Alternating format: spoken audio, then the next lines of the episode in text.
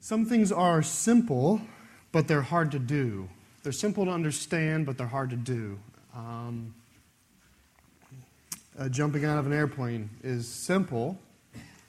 You, actually, you just fall. You walk through, just like you walk through that door, you just do that. Just do that, and you, it works. Do that, count to 10, and pull a rope. It's simple, but it's hard to do. Right? It's not complex. Walk through a door, count to 10, pull a string.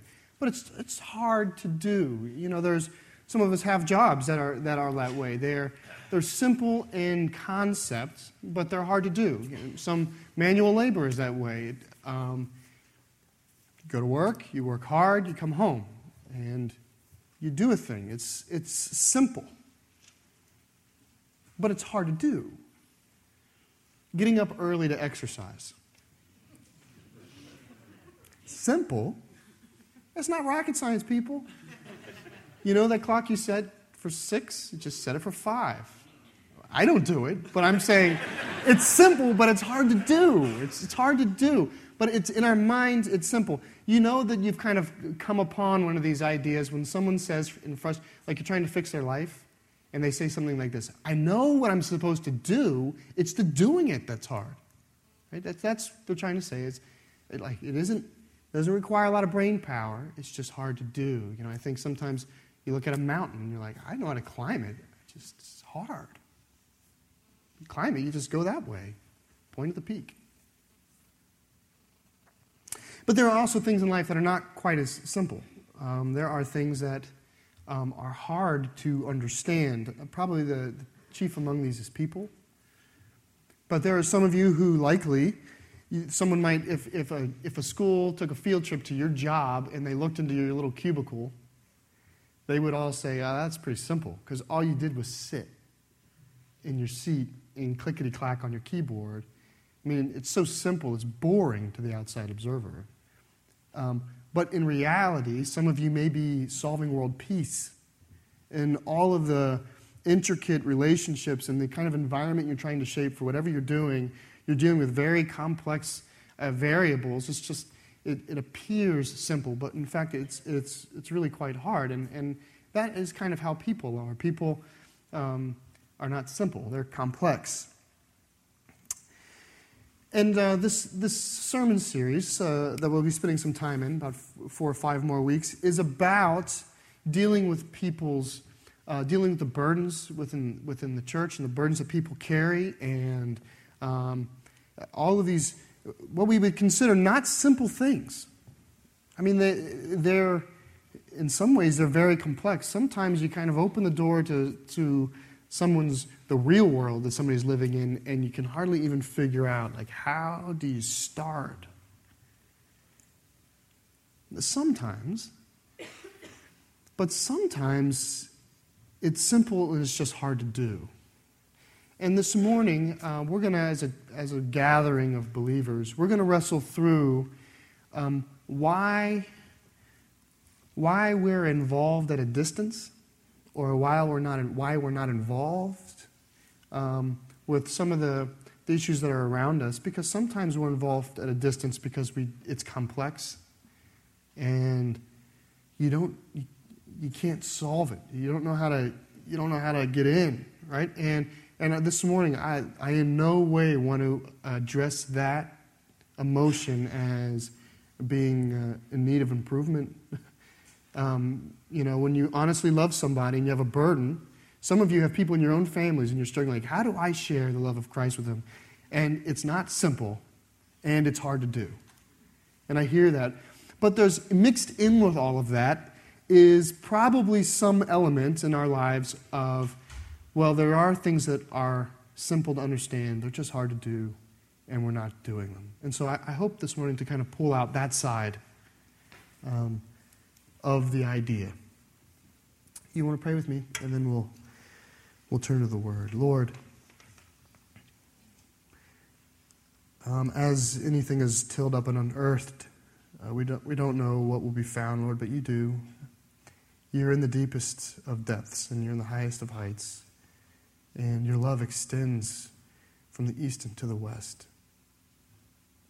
And so, Lord, I pray as your word instructs that we might uh, be faithful to follow the leading of your Holy Spirit. Lord, not by our own strength, but by yours. And we do this for your glory. In Jesus' name, amen. Okay, the Lord, uh, uh, last week we talked about uh, two of the three things that are given to the believer to deal with uh, the issues, the burdens uh, of life. Last week we talked about the first two, and today is the third one. These are the kind of the three basic resources, the three legs to the stool upon which um, our faith kind of manages the heaviness of life. The first one we talked about was a right knowledge or an understanding of who we are in relationship to God, and that is found in the Word of God. That by us understanding the Word of God, the Lord continually is setting our perspective back to the way it should be. We are, we're, we're dynamically unstable. We're like a marble on top of a hill. So you get it right, and then you let go, and your mind and spirit falls off the hill. And the Word recorrects us all the time back to the top of the hill that this is who we are before the Lord. This is what God's trying to do. This is what purpose means. These ideas, all of that comes from the Word, which means for those of us who live in a community that has challenges, which is every earthly community known to us, that we are in need of the Word to correct us so that we even know how to engage. That was the first one we talked about last week. And the second one we, we talked about was the Holy Spirit. That the, the need for the intervention of the Holy Spirit into the, the difficulties of our lives comes from our ability and willingness to declare ourselves helpless. That we need to, we need to, through humility, carve a space in our spirit to give to the Lord the opportunity to work. And in fact, there's ways that we, through our practical living, deny the power of the gospel by the ways we continually try to manage our issues. And that we are in need of the Spirit to come in and do those things which are he- most heavy upon us. Well, this morning, what we're going to spend our time is on is this third idea, which I'm calling the gathering of believers. The gathering of believers. I didn't say church, because um, if I said church, I'm worried you would think of some kind of ministry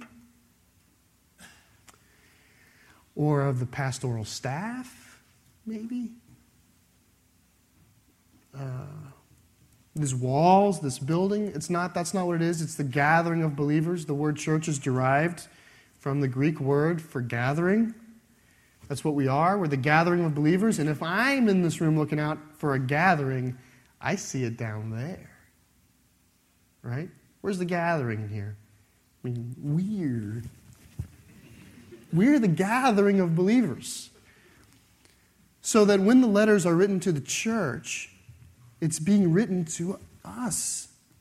And when the teachings are to love one another, that's not, that's not solely directed to where the lights are, right? It's being directed to the gathering of believers. Just listen to the admonition of the word. I'm going to read you some passages. There are so many of them. Um, these are some crowning, crowning passages. Just and listen, they're simple, but they're hard to do. Okay?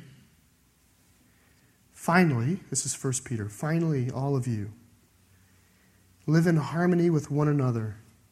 Be sympathetic. Love as brothers. Be compassionate and humble. That's simple. It's hard to do, but it's simple. This is Romans 12. Just as each of us has one body with many members, and these members do not all have the same function, so in Christ we who are many form one body. And each member belongs to all the others. Which member belongs to the others? each member. Right? We're not connected to one, we're interconnected to one another. That's, that's the gathering of believers. This is what Ephesians 2 says. Consequently, now this is to the church in Ephesus. Consequently, you are no longer foreigners and aliens, but fellow citizens with God's people and members of God's household. That's you.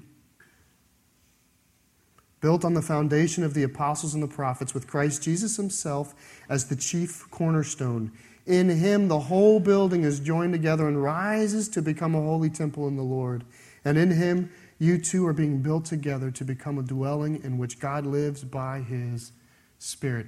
All three of these ideas, by the way, are possessed in this fabulous passage. The, the idea of, of right standing before God or understanding who God is, and then the idea of the work of the Holy Spirit, and then the idea of the ingathering of believers are all in this passage of second uh, of Ephesians chapter 2. This idea that we are being built, we collectively as the gathering are being built into a temple to inhabit the Holy Spirit so that we might rightly honor the Lord. They're all there. We do that collectively.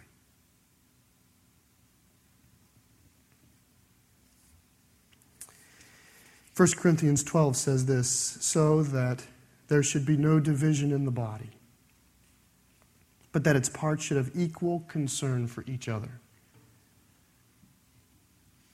Its parts should have equal concern for one another. If one part suffers, every part suffers with it. If one part is honored, every part rejoices with it.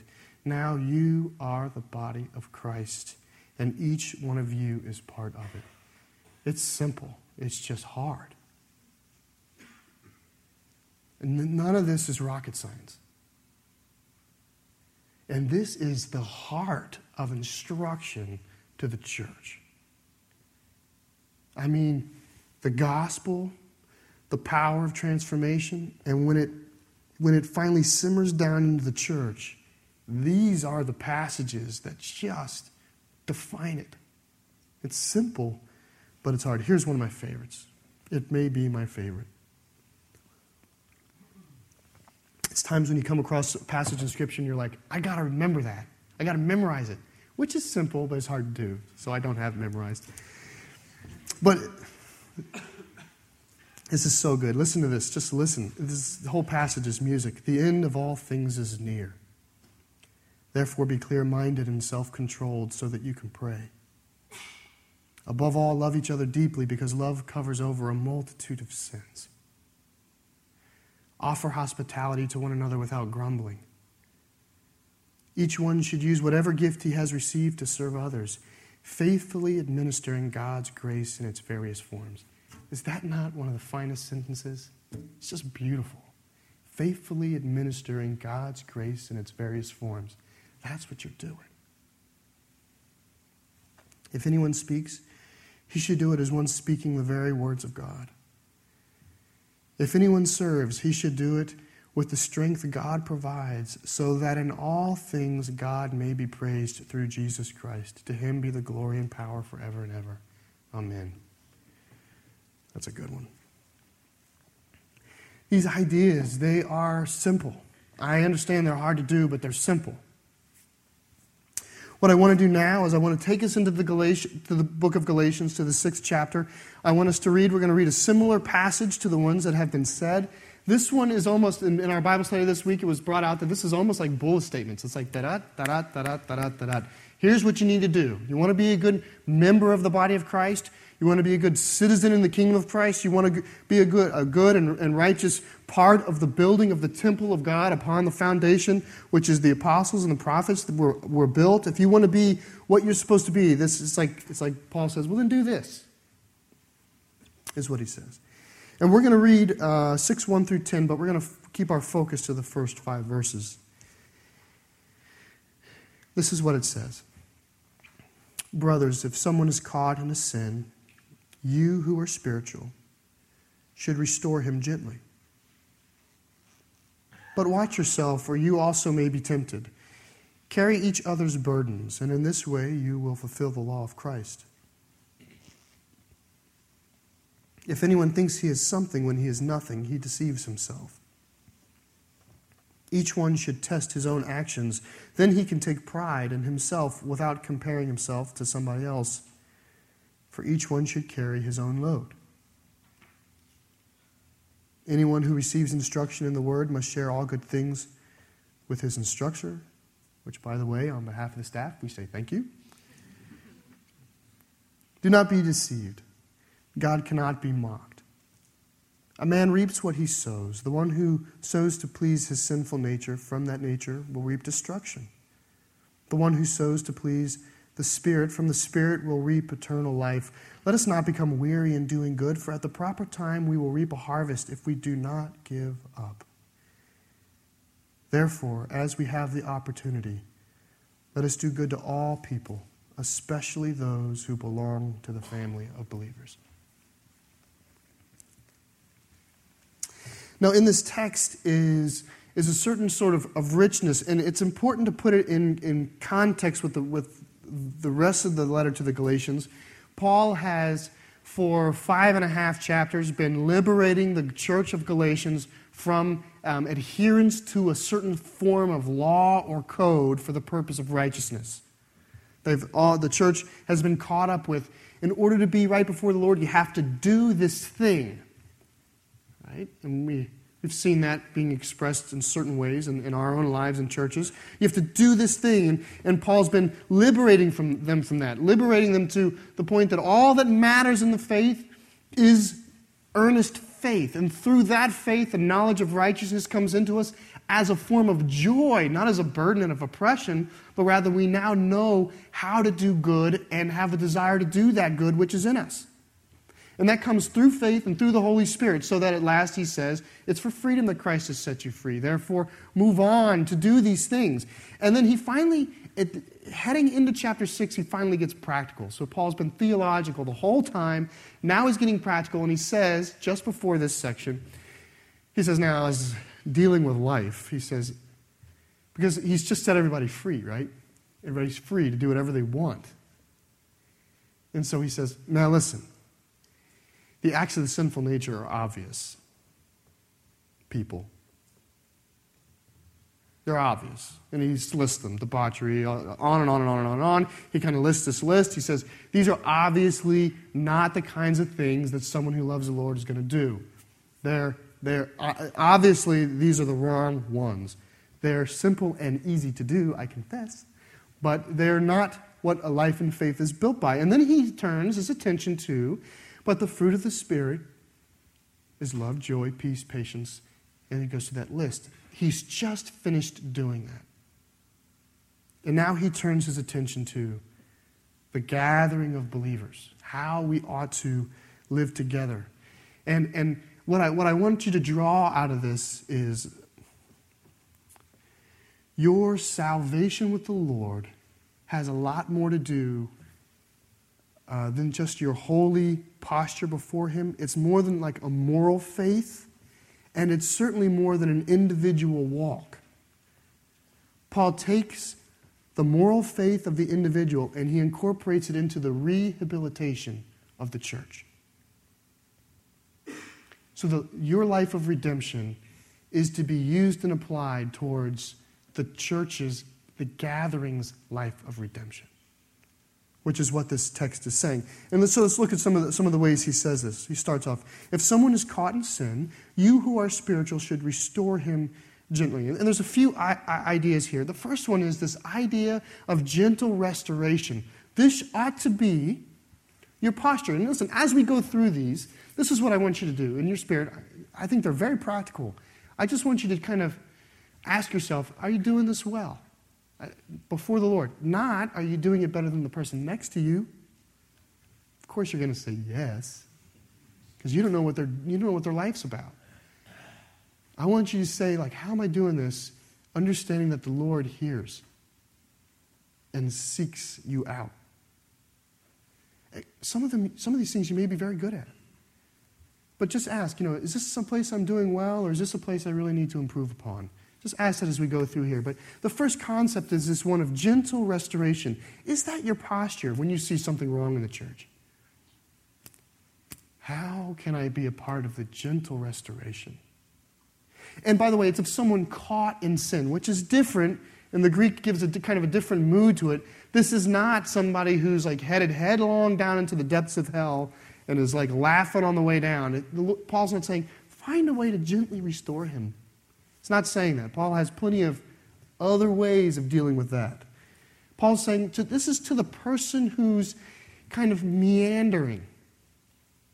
You know, your friend Somebody in the church who, who, was, who was on the right path, but something has caught their attention and they're drifting off. And notice it's not, it's not gently restore the person who you catch in sin.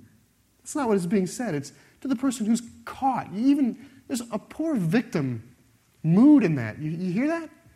That's right. We, you know how often, how much we could rehabilitate one another if we did the gentle restoration at this stage of the game?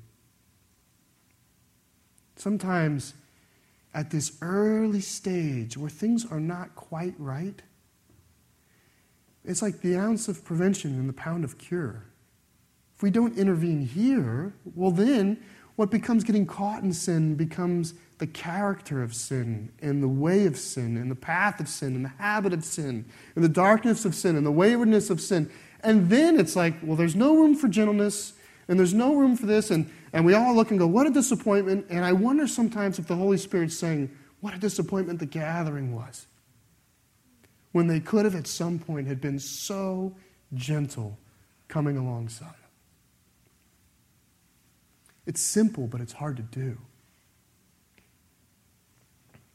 Notice he does a few things here. He says, You who are spiritual should restore him gently. I don't think that Paul's writing to the church in Galatians, and at this point he's directing his conversation to the five spiritual people.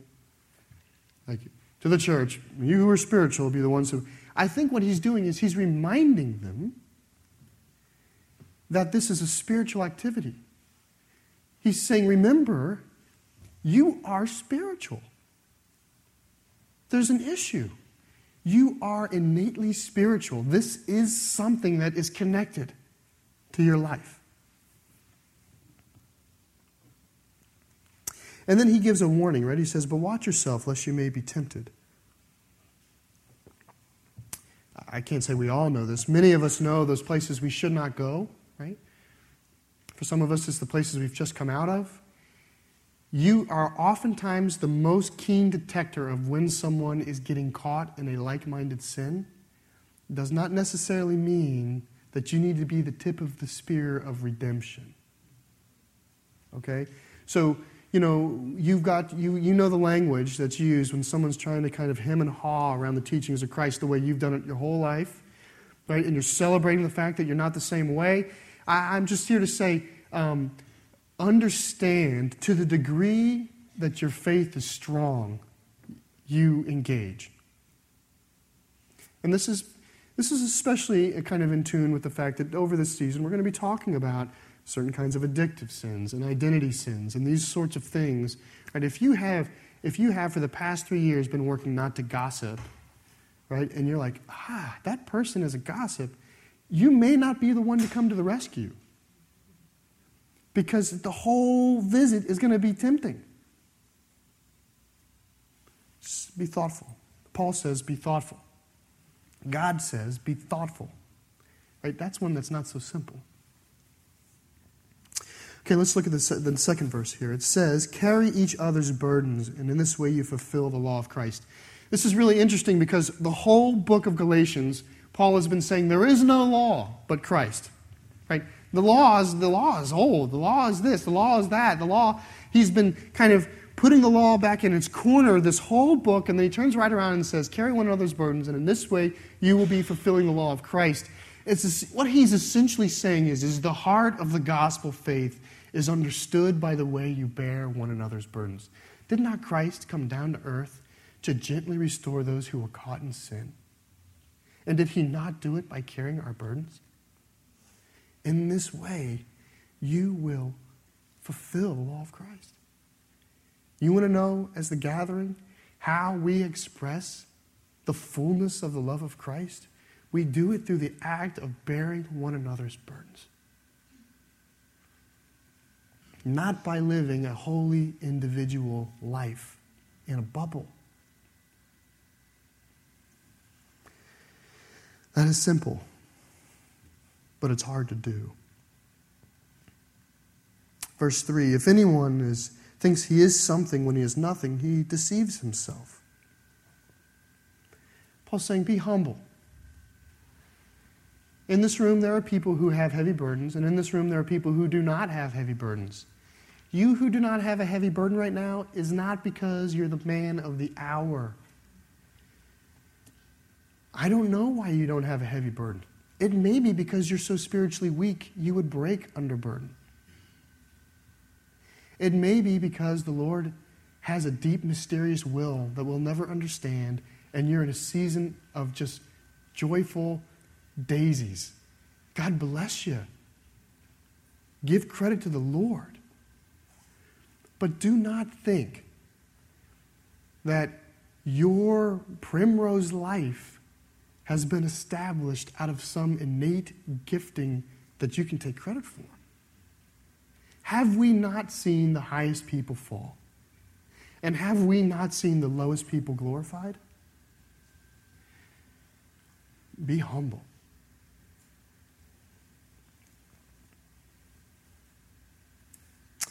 Verse 4 Each one should test his own actions. Then he can take pride in himself without comparing himself to somebody else. This is, this is an important notion. Is when we're sitting, uh, when we're in a gathering, a community, any group of people, and this happens at any scale, it happens at different degrees depending on the scale, whether it's this big room or a Sunday school class or a Bible study or a life group or accountability Whatever it is, we, we're prone to compare ourselves not to the holy standard God has established, but rather compare ourselves to the person beside us. That's how we decide how we're doing. How am I doing in the faith? Well, I, I, I come out looking pretty good when compared to this stack of people. And what the Lord is saying here is stop that. That's not useful.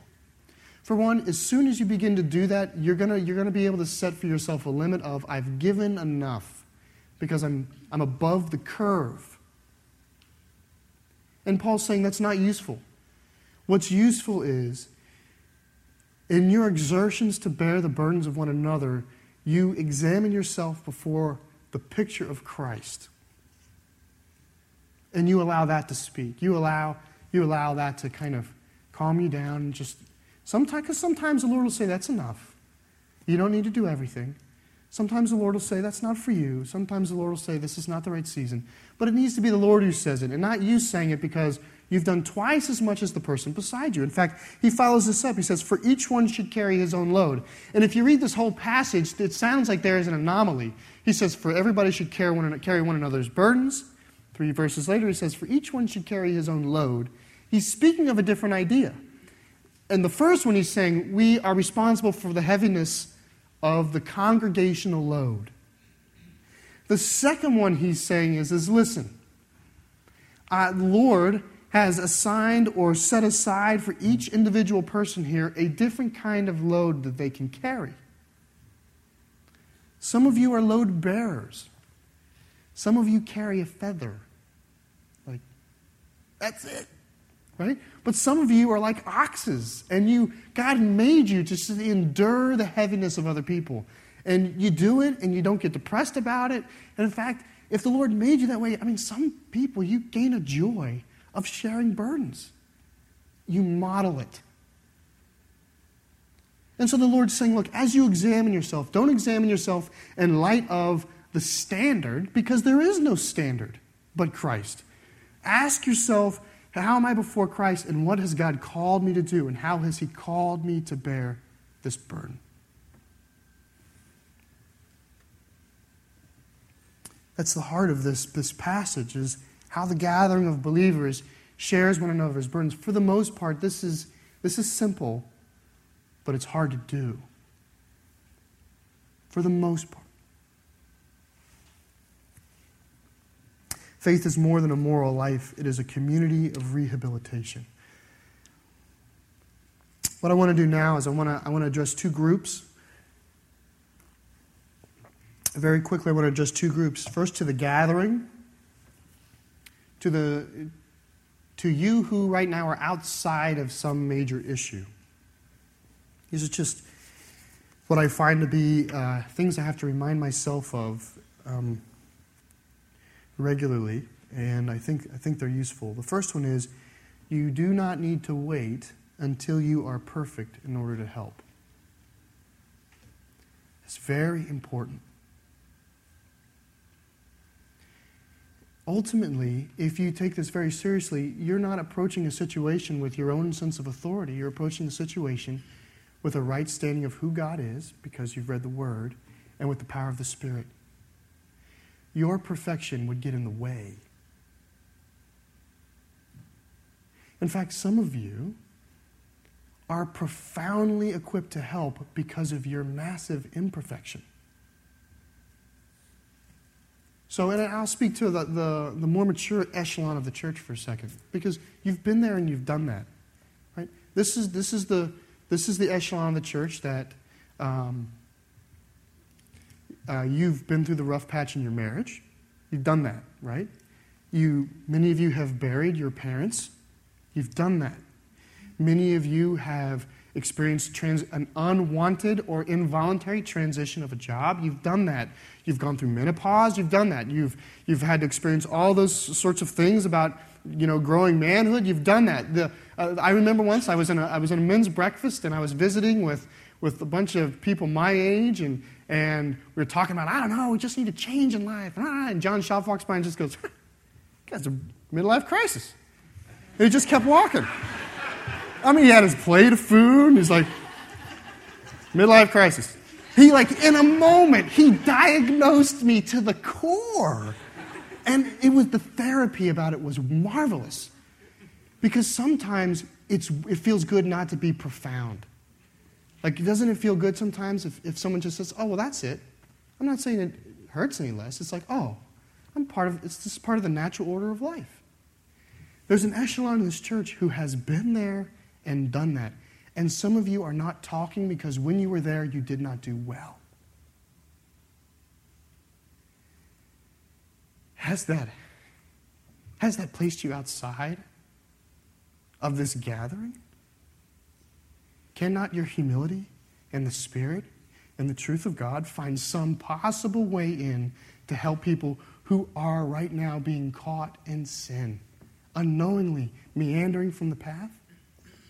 The fact that your marriage wasn't great. The fact that your children are not on the cover of Wheaties.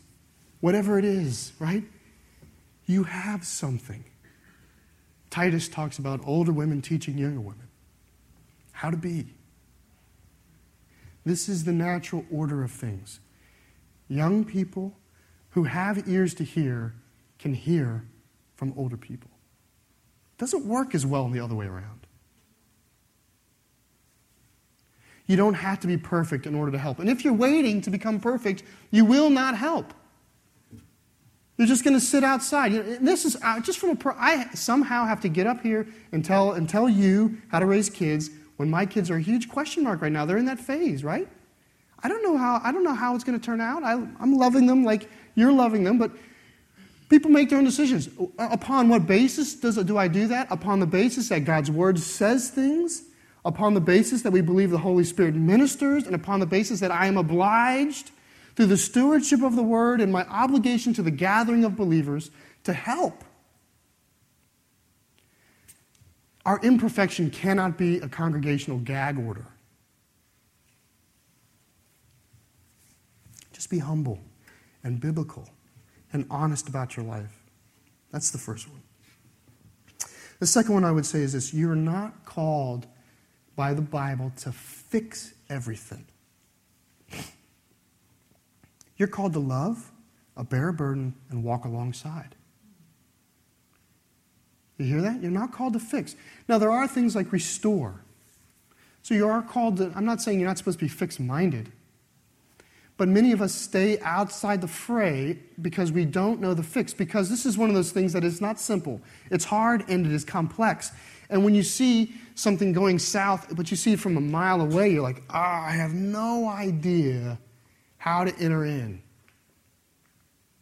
Right? I remember this when our denomination was telling us to embrace Wilmington, is what they said.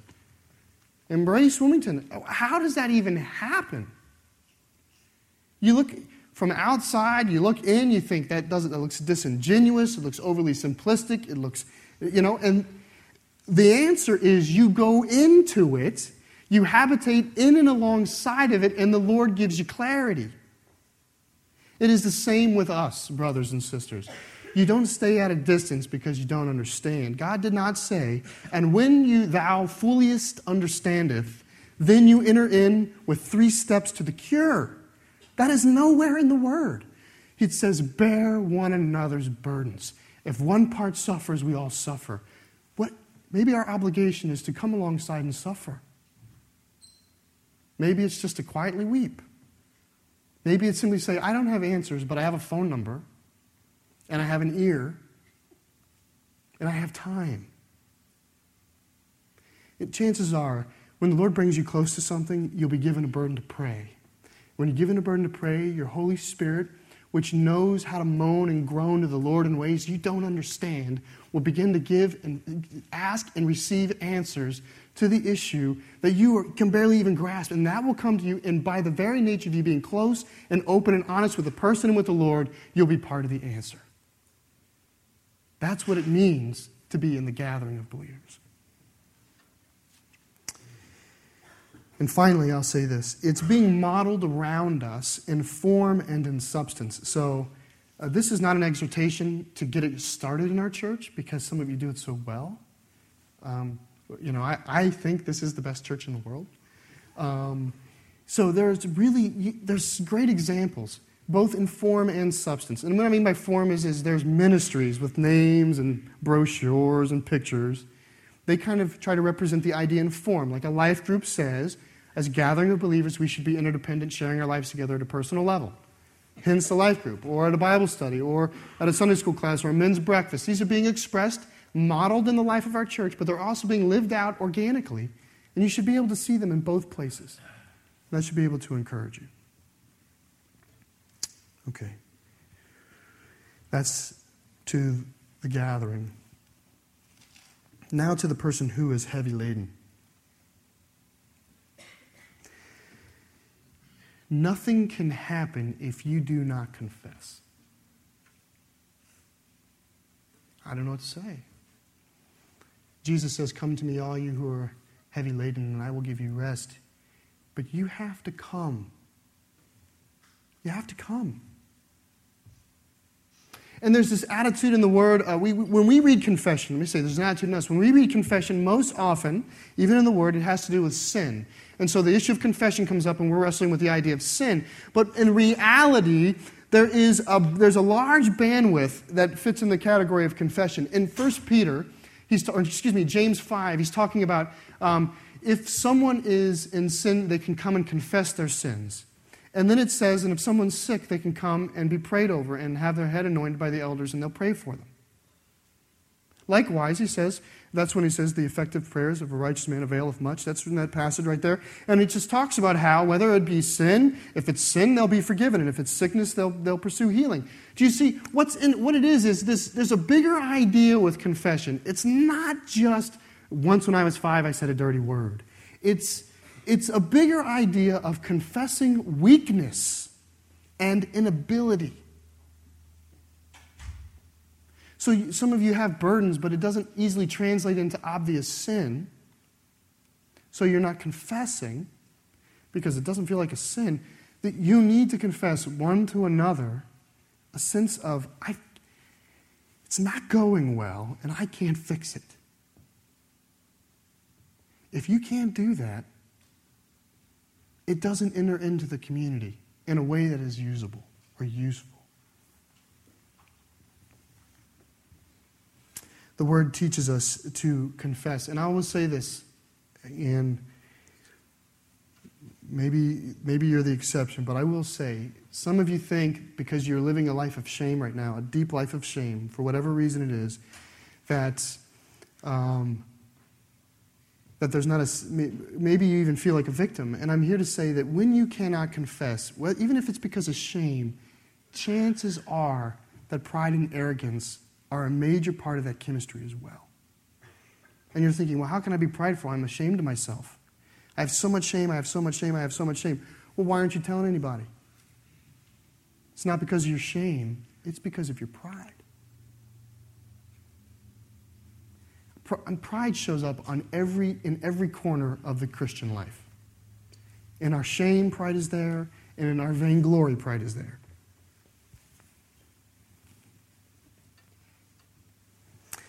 The faith is more than just a moral life. We have been called to the mutual rehabilitation and redemption of the gathering.